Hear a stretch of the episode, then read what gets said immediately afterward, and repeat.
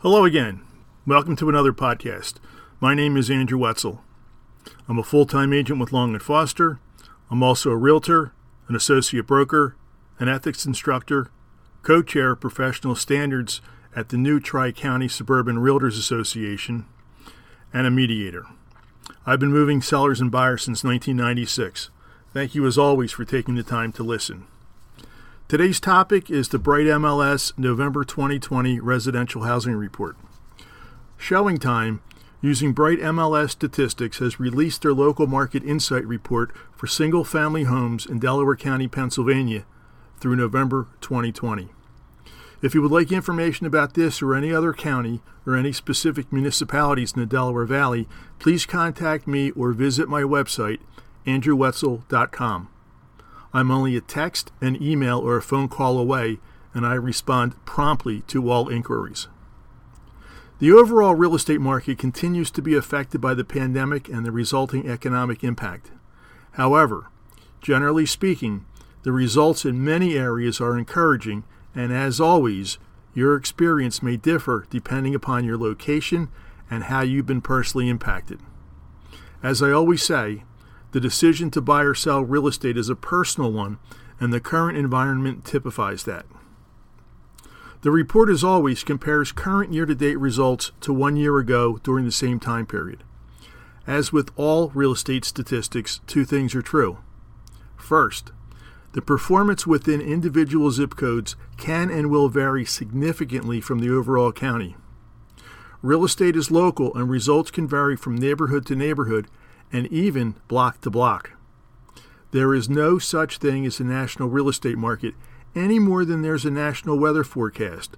So, whether you may be thinking about selling or buying, please contact me for details about your areas of interest. I can provide current information and keep you informed about the evolving market. Deciding whether it's the right time to sell or buy is a personal decision, typically involving a number of variables. I can provide the knowledge and insight to help you decide what works best for you. My second point is that, unfortunately, all real estate statistics involving sold data are stale. This is especially true if you rely on internet valuation models which use recorded data rather than up to date multiple listing service information. Even then, while a sale may be reported as having settled or closed today, the real question is when was the offer negotiated? Typically, sales can take 45 to 60 days to close, so the market today may be quite different from when the offer was presented and negotiated. Up to date information, even if not perfect, is important. As far as the statistics, there were 7,911 units listed for sale through November 2020, compared to 86 61 listed through November 2019, a decrease of 8.7%. Low inventory levels are the cause of related data points. There were 6,379 closed sales through November 2020 compared to 6,381 through November 2019, a very negligible decrease. The median selling price through November 2020 was $252,000 compared to 226,000 through November 2019, an increase of 10.6%. The large decrease in properties being listed had a relatively small effect on the number sold, while substantially increasing their selling prices. The number of currently available properties is also well below one year ago, and the days on the market, as well as the selling to list price ratio, are much improved. Do we have an inventory problem or do we have pent up demand? Again, these numbers vary significantly throughout the county. The underlying data show a wide range of results in all categories among the 49 different municipalities in Delaware County. Generally speaking, low inventory levels in some areas have produced multiple offers and a frenzy among buyers, some of whom may live to regret a hasty decision to get a property under contract. During the shutdown, when in person real estate activity was not permitted, many buyers made offers sight unseen, some without inspections to improve their odds. The effects of that remain to be seen, but real estate, perhaps with the exception of those properties acquired strictly as investments with documented income, is generally not something, given its expense and complexity, that the typical buyer would want to purchase without an in person showing, let alone removing the protection of an inspection contingency. Technology, however advanced, has its limitations. What about the properties that did not sell? Many came off the market and remain unavailable. As the pandemic has evolved, some properties did come back on the market, but many have not. Did the owners delay, change, or give up their plans? Buying activity has been strong, but the sellers may be reluctant to allow showings or may have issues that they're dealing with. My only concern is whether people are making an informed decision or reacting to what they think is happening in the market. Buyers and sellers need to do the same planning and preparation that those tasks typically require.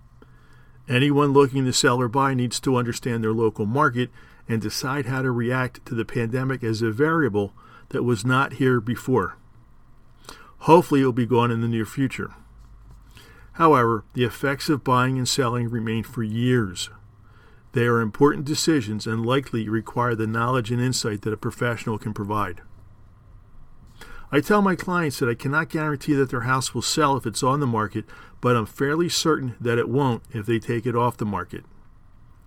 Anyone trying to sell now may have less competition and more offers to consider. Alternatively, buyers may have more competition and fewer houses to consider. Hiring an experienced, trained, and educated professional is more important than ever. Despite the pandemic, every house will not sell. Houses may get showings without generating offers unless buyers think they are priced within the range of their perceived worth.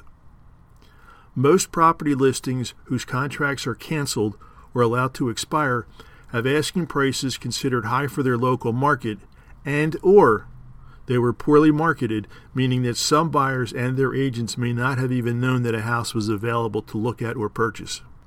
Some buyers may even make full price offers just to control the process, only to have remorse later as inspection results are revealed.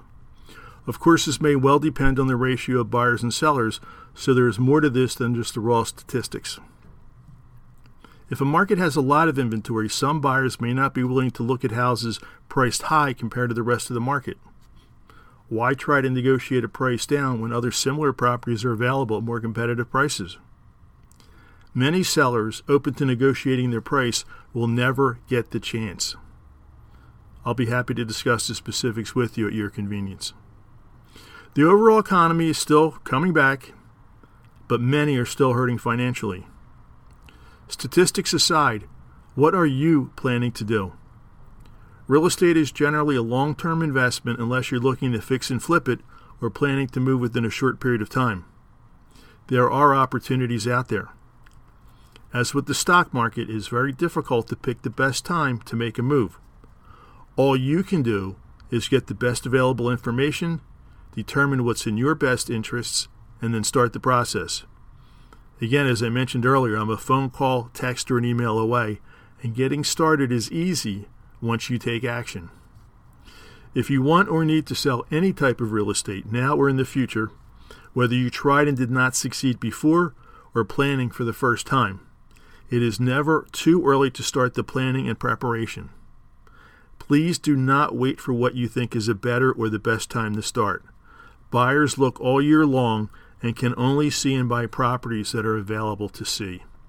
Based on what we experienced in 2020, is waiting for spring something you would consider? As I always like to say at the end of my podcasts, there's no time for inexperience, empty promises, or false expectations. Hire wisely, we are not all the same. Thank you again for listening.